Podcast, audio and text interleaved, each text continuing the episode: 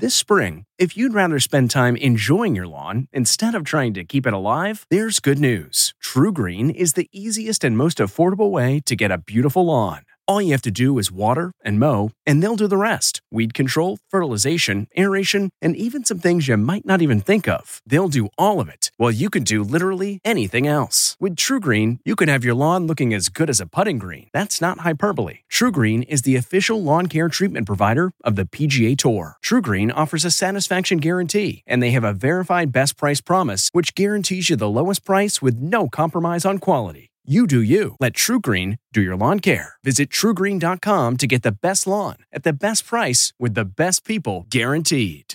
This episode is brought in part to you by Audible, your go to destination for thrilling audio entertainment.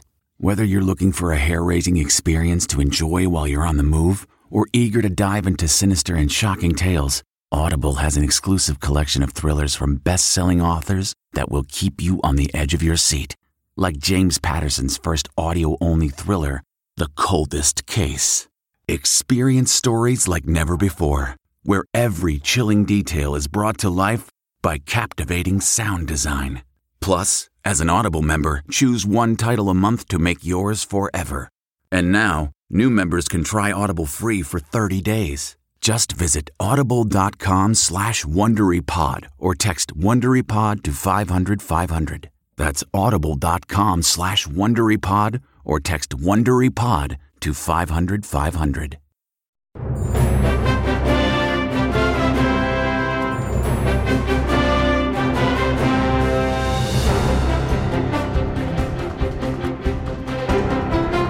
Good morning and welcome to Face the Nation.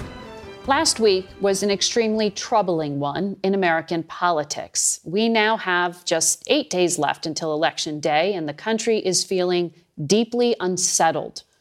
Our CBS News Battleground Tracker poll out this morning shows that a stunning 79%, that's nearly 8 in 10 likely voters, say that the country is out of control. That's an ominous sign for the Democrats who hold power in Washington.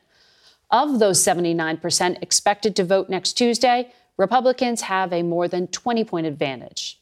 Two issues the health of the economy and the health of American democracy have taken center stage in this campaign, and it is the latter subject and the political rhetoric that could help fuel violence that is under fresh scrutiny following Friday's attack on Paul Pelosi, the 82 year old husband of House Speaker Nancy Pelosi, at their home in San Francisco.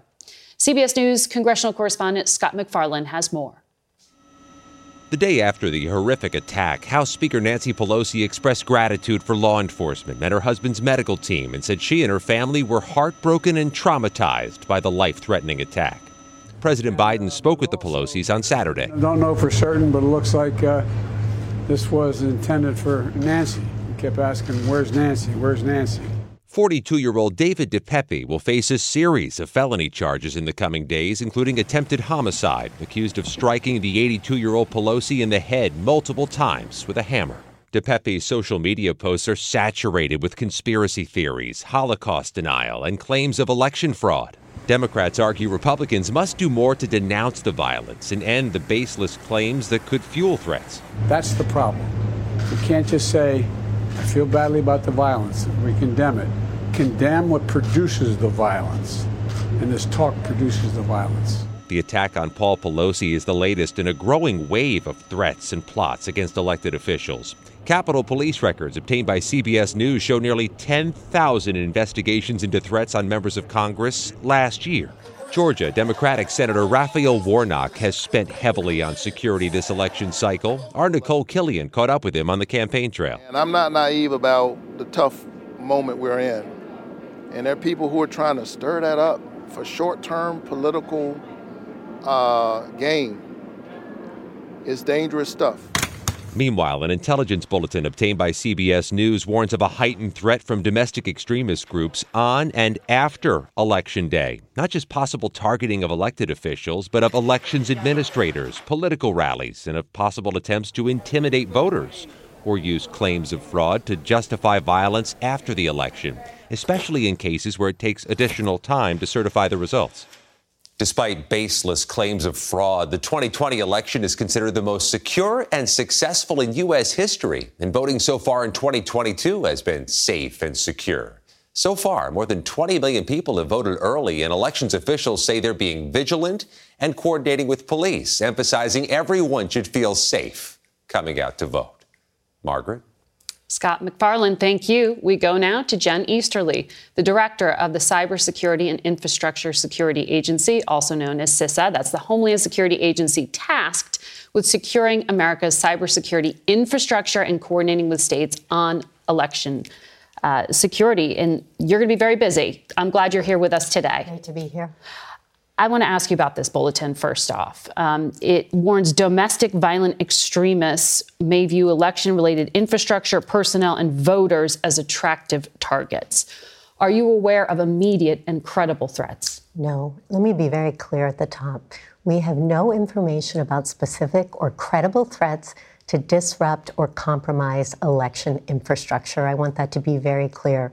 We are putting out information like the warnings that you mentioned to make sure that state and local election officials have the information that they need to protect their voting systems and their election infrastructure. That said, Margaret, it is a very complex threat environment. You have cyber threats, you have insider threats, you have rampant disinformation, and yes, very worryingly, you have threats of harassment, intimidation, and violence against election officials, polling places, and voters. Let's be really clear that has to stop. It is unacceptable behavior, it's undemocratic, and we all need to work together to ensure that this is a safe and secure election. And it is the states that administer the election. You are providing support to them. Um, what is the election day plan um, for security and then communication? What are we going to hear and see? So on election day, actually, we at CISA are going to be in our own operations center. We're going to have federal government partners, private sector partners there, and then we're going to be in direct communication with all of the state and local election officials whose job it is to run and administer elections. We're going to be working to share information, and we're going to be working to be able to respond to anything that happens. But remember, at the end of the day, the relationship between local officials and local law enforcement is incredibly important. I was really encouraged by the opinion piece that came out yesterday with the sheriff in Massachusetts, one in Colorado, talking about the fact that ensuring election security is a nonpartisan issue mm-hmm. and threats to election officials have to stop. So, that connectivity at the local level, the information sharing, the planning and exercising that's happening is really important to ensuring security at the, at the polling place and at the ballot box. We talk a lot about uh, rhetoric and the risk of triggering violence. Um, and social media is a place where false information often spreads. So I want to ask you about what's happening now at Twitter. It's now privately owned by billionaire Elon Musk. This morning, he tweeted a conspiracy theory about Nancy Pelosi's husband. Given how charged our environment is, are you concerned about how this platform might change and that it's it's going to make your job more difficult? Well, first of all, horrific attack on Mr. Pelosi and thoughts and prayers go to their family. Uh, that is a decision that social media companies, that Twitter will make. They make their own decisions based on terms of service. I am laser this is focused. The owner himself. I am laser out. focused on the next nine days and the time that comes after elections on doing everything we can to ensure security. I do want to be very clear on this, though, Margaret. These elections election officials, these are not faceless backroom bureaucrats, right? right? These are our relatives, our friends, our neighbors. They're in our community. They are dedicated public servants that are working day in and day out to ensure the security of elections. And they deserve not just our support, but our admiration and respect. And they deserve to be safe. And we all need to be responsible about ensuring that's a safe and secure environment. Which is why I'm asking you about the place where these conspiracy theories spread. Um, the FBI report, when we looked at it in terms of those direct threats to election workers, highlighted Arizona, Colorado, Georgia, Michigan, Pennsylvania, Nevada, and Wisconsin as places uh, where voter intimidation and threats to election workers um, have been seen. Are these the areas of greatest concern for you? Concerned across the board. We have cyber threats from nation states and cyber criminals. You have insider threats. You have physical threats, as we talked about. And then you have disinformation. So, disinformation, foreign influence that can be used to sow discord, that can undermine confidence in election integrity, and that can be used to incite violence. Mm-hmm. So, what are we doing? We're doing a couple things. First of all, we're putting out information about tactics of disinformation and how to build resilience against disinformation. We have a rumor versus reality site that's basically election literacy. But most importantly, we are amplifying the voices of local and state election officials. They are the trusted voices that understand how elections work. If anybody has questions about mm-hmm. voting or what, uh, how it all works, yeah. they should go to their local local uh, election officials. So that's who they should be following on Twitter and social media. Those Find out who your experts. local election official is. Exactly, exactly. And you know, I should point out um, the National Association of Secretaries of State, NASS.org, Trusted Info 2022, a great source for information, as well as the National Association of Election Directors, NASED.org. Frequently asked questions. That's the best best place to go. They know how elections happen. If you've okay. seen one state in election, you've seen one state. It's actually surprisingly technical and complicated, and that's why I welcome people asking questions. You know, the beauty of yeah. democracy is that it's participatory. We can all have a role. So volunteer, be a poll worker, ask questions. The more transparency, the better. Uh, before I let you go, I want to ask you about the foreign threat. In 2016, Russia probed voter registration logs. We know there are warnings about what China is doing right now. Um, how effective has this campaign by Beijing been?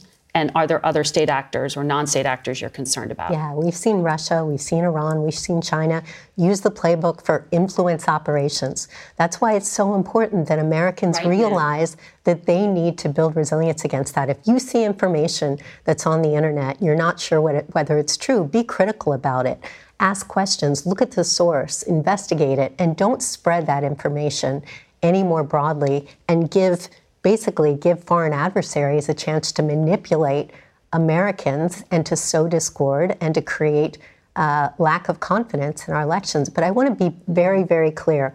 I have confidence in the elections that are going to be run because of the massive amount of work that's been done across the federal government at state and local election officials with election vendors to put multiple, multiple layers of resilience and security controls in place. I am confident that elections will be safe and secure, and the American people should have confidence in the integrity of elections when they go to the ballot box, when they cast their vote. All right. Good luck to you. It will be a busy next few days and weeks. Thank you very much. And we turn now to the chairman of the National Republican Congressional Committee, Minnesota Congressman Tom Emmer. Good morning. Good to have you here in person. Um, I have to ask you about what we've just been talking about here. How concerned are you about the risk of political violence and, and how should it be minimized? Uh, there's no place for violence, period, in our society. Physical violence or violence against someone's property I think uh, you've already covered that here this morning. The uh, incident in uh, San Francisco, tragic as it is, I think we need some more information about it, but uh, we should all be feeling for Paul Pelosi and his family. Hopefully, there'll be 100% recovery. And just to be abundantly clear, you denounce any kind of attack on the Pelosi family. Absolutely. Uh, it, there should be no attacks, period. There should be no violence in our society. Again, whether it's political or otherwise, there's no place for it in a civilized mm-hmm. society.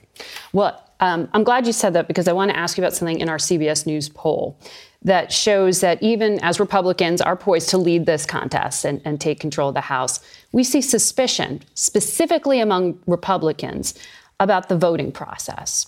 Um, a big majority of Republicans support the idea of private citizens challenging election officials as they process and report vote counts on election night. We're seeing that on the screen now. Two thirds of Republicans support the idea of private citizens patrolling around ballot drop boxes and polling places. This is just Republicans. We don't see this with Democrats. We do not see this with independents. Would you urge private citizens not to patrol polling places? Well, you, you picked the words, Margaret. I would say that it is Republicans, Democrats, Independents, all American citizens are very acutely aware, as your previous guest just mentioned, eh, about our election process. I think this is going to be a very good election because people are awake, they're paying attention. Mm-hmm. Uh, they should volunteer as poll watchers. It, it's a state based system, whatever your state requires and allows. Mm-hmm. You should definitely be involved, and I think it's going to help the process. And just to be abundantly clear, poll watching is different than voter intimidation, which is unlawful. Uh, nobody should be intimidated when they're exercising their most precious right to vote. So when you see video, as we have seen in a place like in Arizona, where you see individuals with tactical gear, when you see individuals with weapons outside drop boxes, where, how do you classify that? Again, no one should feel intimidated when they're exercising their right to that vote. That is intimidating. You, have got you've got uh, stories on both sides of the aisle. You've got stories in many different states about how people have felt as though their right was infringed on. I think cooler heads need to prevail. Yeah. I really think we're going to have a good election. I, I, think you've got 15 million plus that have already participated in early voting across this country. I think you're going to have a big turnout in nine days from now on the election. And I think, again, Republicans, Democrats, and others are well aware of the issues that we had during COVID people were stepping up and trying to do things to make sure we were protected and safe, but they were adjusting election laws on the fly. I think a lot of that has been resolved. Mm. I think you're going to see a really good uh, experience in nine days. Okay. So you would urge citizens not to patrol polling places. Again, I urge everyone get involved. Okay. Whatever your state not, allows, get involved. Volunteer. Need, exactly what your, okay. your previous guest said. Because I want to ask. I want to ask you because in this bulletin it also talks about um, a linkage in drawing uh, and undermining confidence in elections because of 2020.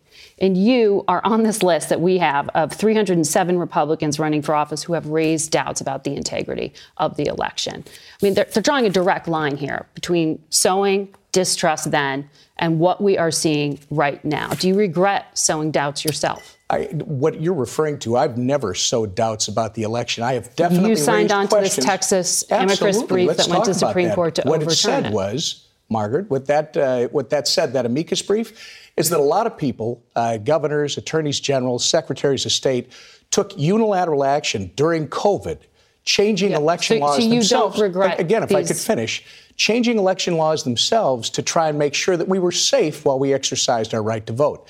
That particular amicus brief, all it said was that we need to reaffirm that state legislatures and legislatures mm-hmm. alone make their election laws. So as we go forward, once we're out of COVID, so we you, have to go back to that. So to be clear, you don't consider yourself an election denier? Absolutely not. And Joe Biden is the legitimately we, elected president of the United States of America. He has Just, been sworn. He's serving. He is the president of the United States. He is the president of the United and States. And we've got an election in nine days. We've got an election in nine days that we've been working on for the last yeah. two years. Uh, you reported in the int- intro that eight out of ten Americans in that same poll that you're referring to yeah. are concerned with where this country is. They say it's out of right, control. But you're not undermining. You look, you're not meaning 10, to undermine confidence in the 2020 election. Eight out of ten Americans here. right now think we're on the wrong track. That's what they're going to be voting I know, and days. I would love to talk about something other than people being worried for their lives. But unfortunately, that's where we are. I want to ask you about this when it comes to political violence. On your Twitter feed, you posted this video we're going to show just a few days ago where you're firing a gun and it says, enjoyed exercising my Second Amendment rights. Hashtag fire Pelosi. Why is there a gun in a political ad at all? It wasn't an ad. Hashtag I was, I was or tweeting tweet. out. I was tweeting out Hashtag something that I had just fire done. Pelosi with a weapon. Well, now wouldn't a pink slip be more fitting if it's about firing her? It's interesting, Margaret. Why a gun? It's interesting, Margaret, that we're talking about this this morning. When a couple of years back, when a Bernie Sanders supporter shot Steve Scalise, which was horrendous when a Bernie and Sanders horrific, supporter shot Steve Scalise, I never heard you or weapons. anyone else in the media trying to blame Democrats for what happened. We need to stay we focused on what we're all doing. Extensive coverage of what happened to Ex- Steve Scalise. There's extensive Nobody tried sir. to equate Democrats' rhetoric. People that I'm not talking about your rhetoric. I'm talking about what you posted. You're shooting say, a gun. Our viewers just saw it. Yeah, right. Hashtag fire Pelosi. Exercising our Second Amendment rights, having That's not a debate about the Second Amendment. Yeah. That's not a debate about the Second Amendment. Yes, Hashtag is. fire Pelosi. Yes, it is. I, I'm, Do you I'm running not the campaign understand that that is suggestive to people who are in a bad state and in this current environment how risky it is? As you're talking Well, I- about the importance of disagree with you, lowering the rhetoric. I disagree with Why do you leave that up? Again, I never saw anyone after Steve Scalise was shot by a I'm Bernie Sanders right supporter now, trying to equate, equate now. Democrat rhetoric with those actions. Please don't do that. That no, okay. Looking at your candidates, Republican candidates have spent more than 116 million on ads that mention Speaker Pelosi by name in this cycle. If this is about the issues, why don't you make it about the issues? Why not depersonalize it? It is absolutely about the issues. It's about the fact that we have double-digit inflation, exploding, think... exploding cost of living. We've got a crime wave across this country that is In the direct moment, result. We are eight days result. out. Don't you think this needs to change? Why not Again, pull some of these ads? Why not just delete your tweet? I'm sure, I'm sure people like to talk about anything but what the Democrats have done in this country, which, quite frankly, is exploding cost of living, a crime wave in our major cities that is the result of this defund the police nonsense and cashless bail. I mean, you look at New York City, where you put someone in jail at 9 p.m. for uh, assaulting someone on the street, and they're back out on the street at 9 a.m. committing crimes again. You look at my uh, uh, state of Minnesota. Minneapolis has 6,000 assaults since the beginning of the year, Margaret. Mm-hmm. Those are the issues that are top of mind for every voter in this country. Yeah. That's why they're going to show up in on the uh, on November 8th, and mm-hmm. that's why Republicans are going to win in the midterms. That's what our projections are showing. But I would suggest more pink slips, fewer weapons in our ads in this environment. Sir, thank you for joining us. Face the Nation will be right back. Stay with us. That's not just the sound of that first sip of Morning Joe. It's the sound of someone shopping for a car on Carvana from the comfort of home. That's a good blend. It's time to take it easy, like answering some easy questions to get pre qualified for a car in minutes. Talk about starting the morning right just like customizing your terms so your car fits your budget. Mm-mm-mm. Visit Carvana.com or download the app to experience car shopping the way it should be convenient, comfortable. Ah. That's not just the sound of that first sip of Morning Joe. It's the sound of someone shopping for a car on Carvana from the comfort of home. That's a good blend. It's time to take it easy, like answering some easy questions to get pre qualified for a car in minutes. Talk about starting the morning right. Just like customizing your terms so your car fits your budget. Mm-mm-mm. Visit Carvana.com or download the app to experience car shopping the way it should be convenient, comfortable. Ah. And we're joined now by David Becker. He is CBS News election law contributor. David, welcome back here. Um, we just had that conversation about the environment that we are in right now. I know you have been raising concerns for a while about many of your colleagues, people you know, who serve as election workers, who are fearful about what's to come. What are you hearing? Yeah, I mean, they've been suffering for two years now abuse, threats, and harassment, not only directed at them and their staffs, but their families, their children in some cases. Um, it seems like election deniers do want to create a, an environment of fear. I think they want election officials to be scared, and they want voters to be scared to some degree. I think it's also really remarkable that voters have responded with over 20 million of them voting already. We have 1.6 million of them having already voted in Georgia alone. Um, the the environment is really scary right now for a lot. I mean, we see that from the polling. We see that from what Scott was just uh, talking about earlier as well. Um, and these are people in your community that you know. This yeah. isn't big bad Washington. No, I, I right. talk to election officials regularly. I was talking to an election official in Florida just last night who was dealing with an issue at a polling place.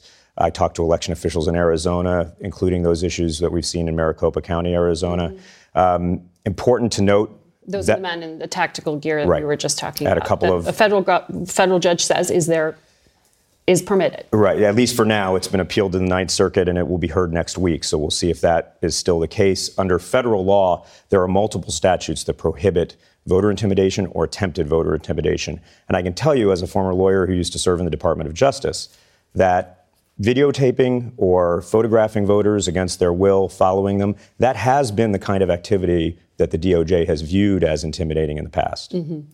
I want to make a very clear distinction here because we were talking about with Congressman Emmer the call for people, and you've heard it from the head of the RNC, to come and watch voting occur. That is not illegal. No, it's not only not illegal, properly trained poll watching by both parties is a really good thing.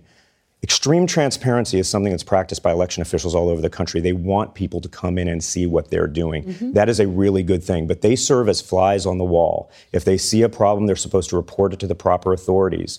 When we see vigilantes, and this is only happening in a few places, start to take matters into their own hands, those people are not properly trained. But people who want to volunteer to be poll workers working for the actual election jurisdiction or poll watchers working for their campaigns or their political parties, as long as they're well trained, that's a really good part of the process. Mm-hmm. But voter intimidation is unlawful. That's right. Um, you, we were looking in our research here that the AP has a report saying the most litigation ever fired filed before an election is happening right now. Most of those lawsuits by Republicans. What does that signal to you? Well, I think people are very attuned to what's going on with the election process. That's not necessarily a bad thing. We're also seeing efforts to change rules in red areas as well, things to install hand counting of ballots, which is a really bad idea. Really comes up with inaccurate counts, takes a lot longer, breeds more concern about the process. Mm-hmm. Uh, a county called Nye County Nevada is doing that. But resolving these kinds of disputes before the election is a good thing. So if we're having a lot of litigation, it's important for everyone to know the rules by election night. Yes. It's not okay to question those rules after the election. You mentioned that Texas lawsuit that came in December 2020. That was a perfect example of that. All right. Thank you very much, you, David Becker. And we'll be seeing a lot more of you, I know, in the coming days and weeks. Welcome back to Face the Nation. We go now to the chair of the Democratic Congressional Campaign Committee. That's New York Congressman Sean Patrick Maloney. Good morning to you. Good morning. I, I want to start where, where we just left off with our other guests. Uh, how concerned are you about the risk of political violence? And can you say uh, unequivocally that you and your fellow Democrats will accept the outcome of your elections? Of course, we'll accept the outcome of the elections. Uh, always have, always will. And, and we're very concerned about the integrity of our elections, um, especially when people are trying to intimidate people with weapons, uh, when they're engaged in these tactics to try to undermine confidence. No, we're, we're going to accept the results of the election. Uh, that's, that's the American way. Well, I'm glad you said that because uh, there's been a lot of attention drawn to comments by some Democrats, including Hillary Clinton, who just released a taped statement um, online uh, where she was talking about upcoming elections. And she said, right wing extremists already have a plan to literally steal the next presidential election, and they're not making a secret of it. Um, I understand hyperbole, but would you agree that that's not helpful in the current environment to talk about plots to steal elections? Yeah, no, I don't understand uh, what that means, and I didn't see the comment. Let me let me tell you what I think. What I think is that it's perfectly legitimate for both parties to make sure that voting is fair, that there's no fraud, that when votes are cast, that the people have a right to cast them or don't, and that's normal. And in a close election, you might have a recount, you might have other examination of absentee ballots. That's all run-of-the-mill stuff. What's different is people showing up with weapons and sitting in the back of a pickup truck next to a drop box trying to scare the tar out of people who are just exercising, exercising their vote. What's different is when a president, for the first time in our history, says he was cheated out of the results when he knows Mhm. that's a lie. So let's let's not let's not let's not pretend for a minute that both sides have the same the same amount of accountability for, for the loss of confidence in our elections. One side has been out there for a couple of years now doing everything they can to pretend Joe Biden didn't win fair and square when he did. Mhm. And that's the difference. hmm Um, on that topic, um, Democrats shelled out about 53 million to support 13 Republican candidates during the primaries. Um, I know you're part of strategy here, and the strategy was to elevate less electable Republicans in order to benefit Democrats. And some of this worked for you, but in at least two races, um, these guys have realistic shots at at victory. I'm looking at John Gibbs in Michigan, for example. Um, do you take responsibility for helping election deniers? Well, at the DCCC, there's only one race in the country, one, where we uh, where we engaged in the in the tactic you're talking about. And what we did was we ran an ad that's true that said he's too extreme for Western Michigan, and we ran that general election ad about two weeks early. And Hillary Scholten has been beating him consistently uh, since she became our nominee. She's a strong pro-choice Democrat. So you stand He's by the nut, strategy. and she's going to and she's going to beat him. What I can tell you is that in a budget of $340 million, we spent about $400,000 running a true general election commercial two weeks early, calling John Gibbs an extremist, which he is. And, and that's all you're talking about. Now, I can't be, I, I can't answer to what governors did or what senators did or what other people did. But the committee I ran, uh, Mm-hmm. in a budget of $300 million, put $400,000 into speeding up a general election ad that was Yeah. truthful, and we're going to win that race. Uh, the top three issues when we talk to voters that they tell us they're concerned about are economy, inflation, and crime. Um, half of voters, according to our poll, think Democrats would cut police funding. Now, I saw an ad the DCCC just bought in your district, and it opens with you talking to a policeman. You are keenly aware of this. Um, why hasn't your party been able to shake that perception of being soft on crime? Well, because a lie gets halfway around the world before the truth gets its shoes on, as the saying goes. In my own case, I've brought $7 million for local police departments, supported the Invest to Protect Act, which will fund all the police departments in my district, all under 125 officers. That's the most important support we've done for police in 30 years. And if you care about rising crime, my goodness, we should listen to police who are begging us to do something about the gun violence, which is at the heart of so much rising crime. And of course, the MAGA crowd is in the pocket of the NRA and won't touch common safe bipartisan gun safety legislation, which we passed through the House. So we have a record of results mm-hmm. supporting good policing and, and, and going after gun violence. And that's what people need to know. In our poll, 46% of voters believe Republicans' economic policies will help them. Only 40% say the same about Democrats. 53% of voters believe gas prices will go up under Democrats.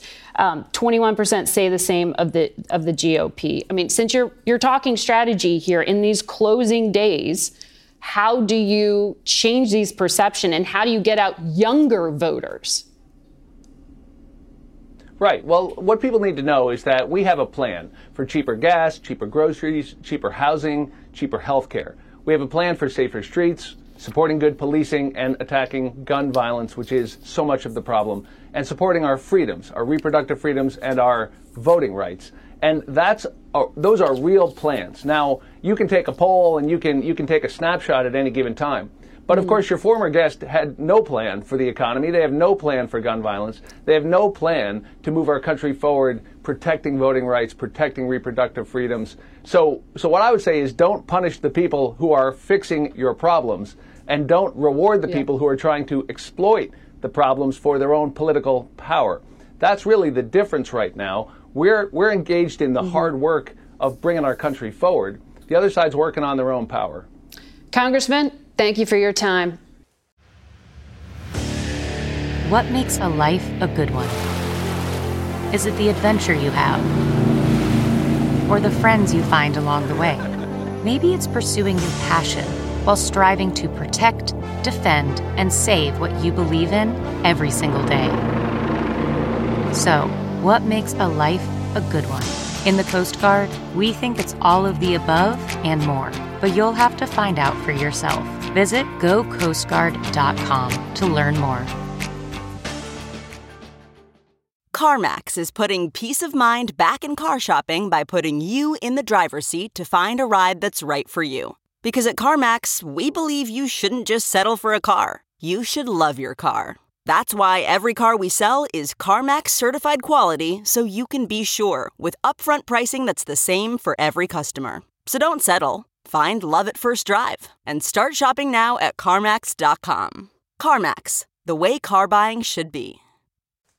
We want to take a closer look at some of our battleground tracker findings and the issues that are setting the mood in America in these final days of Campaign 22. Mark Strassmann reports from Los Angeles. America's zeitgeist, vulnerability, like this home invasion hammer attack on a politician's 82 year old spouse, reinforcing we're an anxious, often resentful bunch heading into midterms. Now, with Joe Biden, there's a big thumb on top of you where you can't enjoy yourself. I just need to see some peace. And I think the only way to do this is voting. The economy, especially inflation, indisputably top of mind in voter anxiety. Cost of groceries are outrageous. Uh, utilities are outrageous. It keeps going up. And gas prices. Look at these in Los Angeles, right at $7 a gallon for regular. That would be nightmarish in most of the country, but here in LA, prices have actually been coming down in the last couple weeks. In our latest CBS News poll of registered voters, a majority blame President Biden and the Democrats for the economy and gas prices. The president's fighting that perception. Unemployment is not 6.5, but 3.5%, the lowest it's been in 50 years.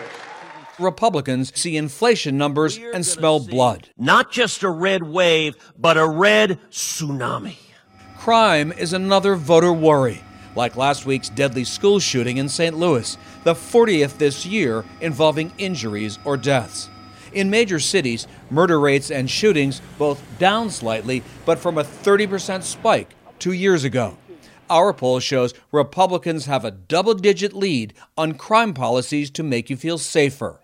But American voters want this election cycle of leadership to confront other challenges immigration, an infectious disease trifecta, COVID, the flu, and RSV, gun policy, and abortion in a post Roe America.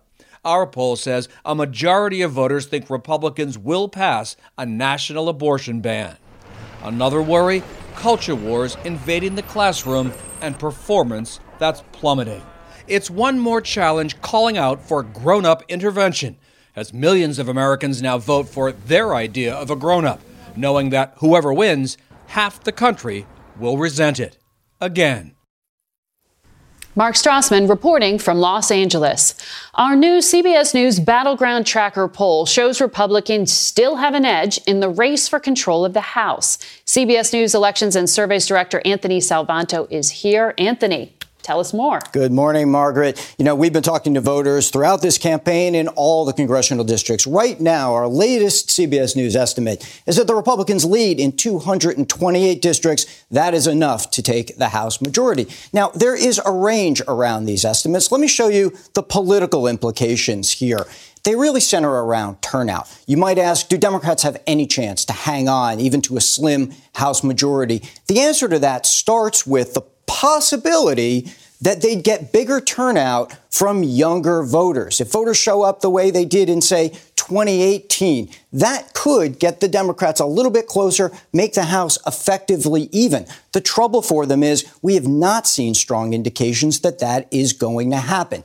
The more likely scenario is that Republicans who do have an expressed turnout advantage, more motivation, more enthusiasm so far, if their turnout advantage grows, we plug that into the model, and that would get the Republicans up to 238 seats, a slightly larger majority. Now, in any case, we're looking at a seat gain here for the Republicans that's about or even below average for a party out of power. You might ask why that is, especially given the concerns about the state of the country and the state of the economy.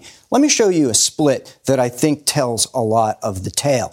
I asked people which concerns you more whether or not the U.S. is going to have a functioning democracy or whether it's going to have a strong economy. And the results are somewhat split. But look at the voting differences here. Those who are more concerned about functioning of democracy voting for Democrats. Those more concerned about the strong economy voting for Republicans. And I think that defines the way that voters see the very large stakes here and the way the parties are expressing those stakes, which is partly why this race is so locked in, Margaret. Anthony Salvanto, thank you. And we'll be right back. Okay, picture this. It's Friday afternoon when a thought hits you. I can spend another weekend doing the same old whatever, or I can hop into my all new Hyundai Santa Fe and hit the road. With available HTRAC all-wheel drive and three-row seating, my whole family can head deep into the wild. Conquer the weekend in the all-new Hyundai Santa Fe. Visit HyundaiUSA.com or call 562 for more details. Hyundai, there's joy in every journey. Okay, picture this. It's Friday afternoon when a thought hits you. I can spend another weekend doing the same old whatever, or I can hop into my all-new Hyundai Santa Fe and hit the road. With available HTRAC all-wheel drive and three-row seating, my whole family can head deep into the wild. Conquer the weekend in the all-new Hyundai Santa Fe. Visit HyundaiUSA.com or call 562 for more details. Hyundai, there's joy in every journey. For more now, we turn to our political panel. Amy Walter, publisher and editor-in-chief of the Cook Political Report.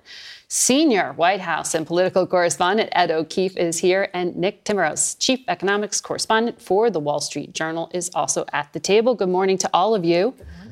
Um, so, Amy, we just heard Anthony's scenario here. This is not a red wave. But it is a Republican majority. Um, does it match with what you're seeing? Yeah, I think um, the way that Anthony pointed it out is is a very smart way of thinking about this. You know, elections, normal midterm elections, the challenge for the in party usually is that their own side doesn't turn out. And that's where the other side is much more motivated. And when you see those big, big gains, like we saw, say, in 1994 or 2010 uh, on the part of Republicans, this year we're seeing that Republicans and Democrats are motivated, Republicans a little bit more, but Democrats feel per- pretty good that they're at least getting more of their base turned out. Now, young voters being always mm-hmm. a challenge for Democrats. But look, I think what happened over the course of the summer is that the issues surrounding abortion rights, plus the focus on Donald Trump, January 6th, um, and quite frankly, a little better of, a, of an economic picture gave some boost of enthusiasm to Democrats and got them energized in terms of the voters, more energized to turn out. But it feels as if that has pretty much stalled, that it hit this point and it hasn't really gone much further.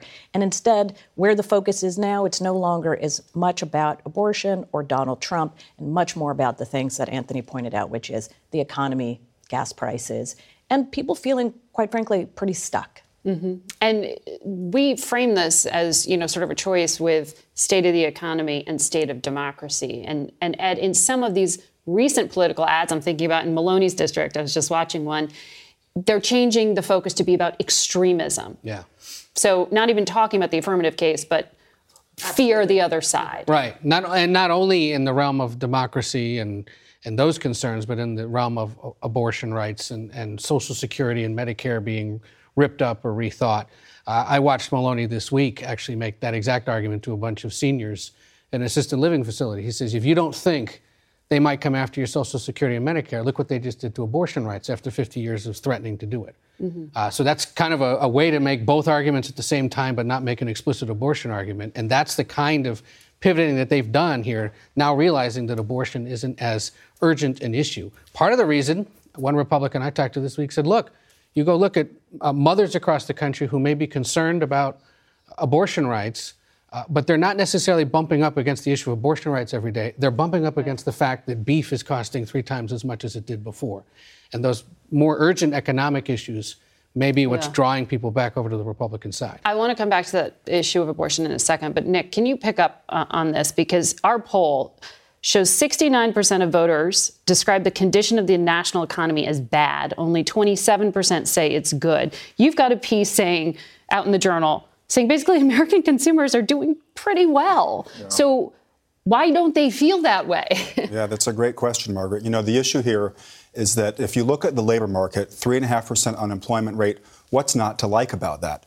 But if you look at you know what's happening with wages, they are not keeping up with prices. We had another report Friday that shows that Americans' wages are not keeping up with prices. And so those real income cuts, nobody likes that. You drive by the gas station, you see how expensive gas is, and you look at what's happening right now with interest rates. They've gone up a lot this year. Mortgage rates this week are above 7%.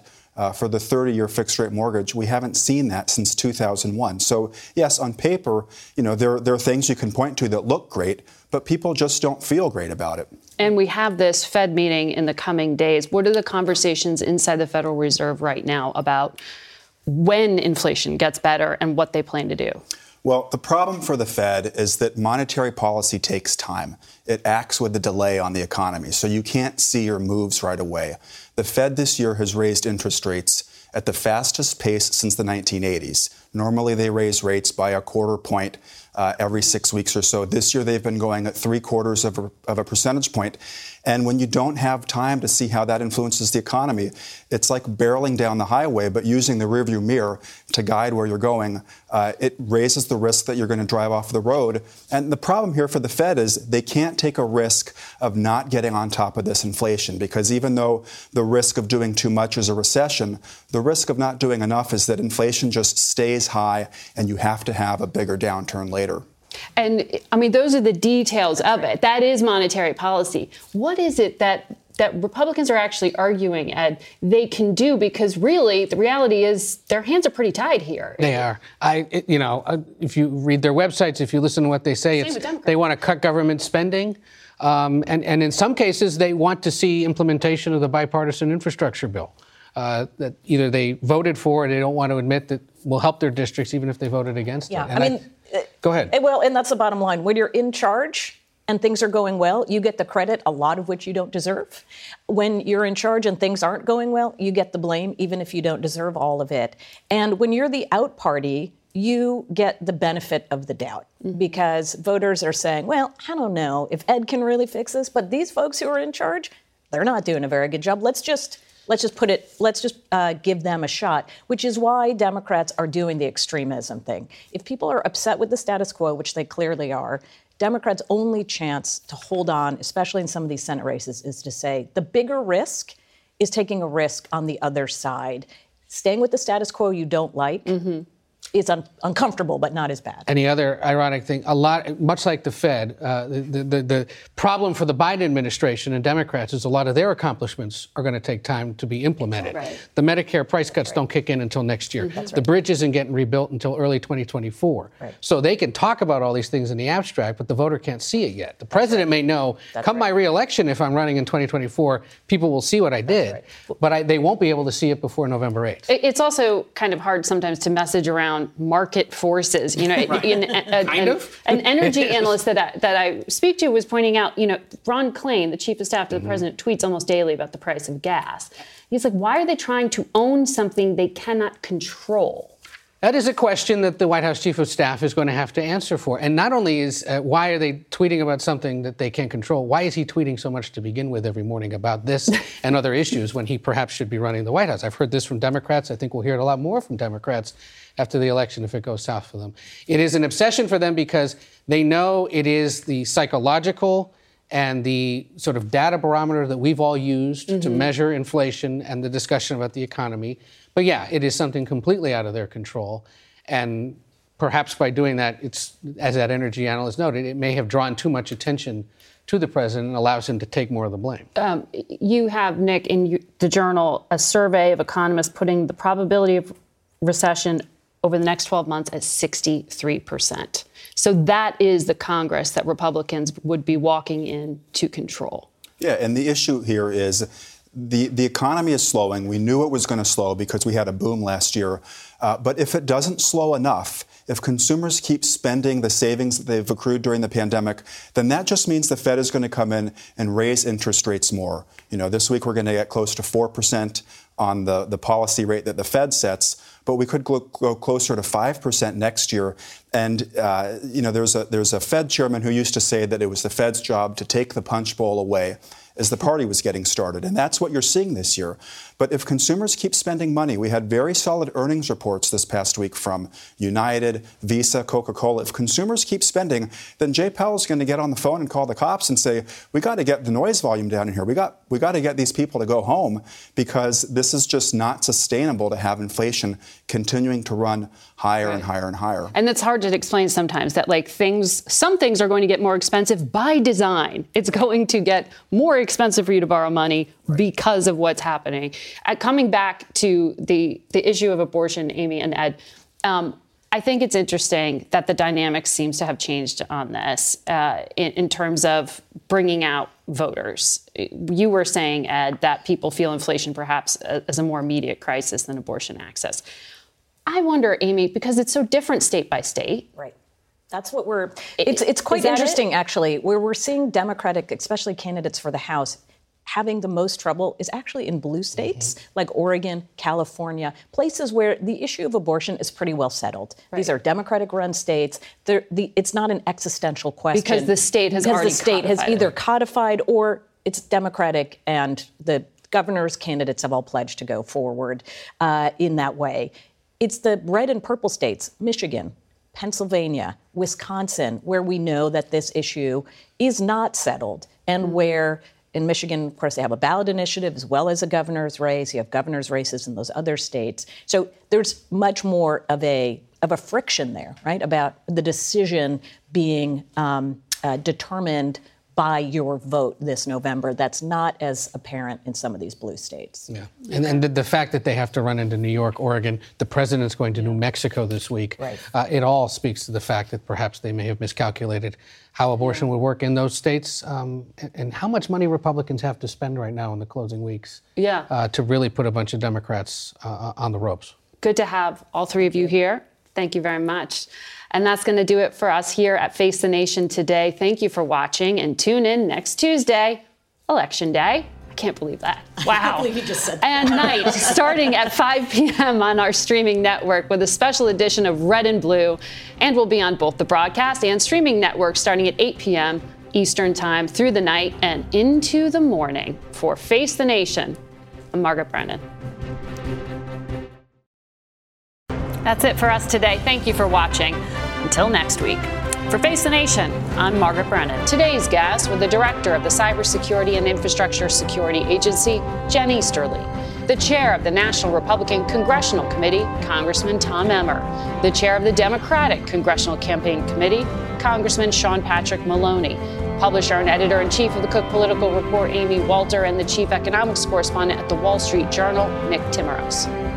The executive producer of Face the Nation is Mary Hager. This broadcast was directed by Shelley Schwartz. Face the Nation originates in CBS News in Washington.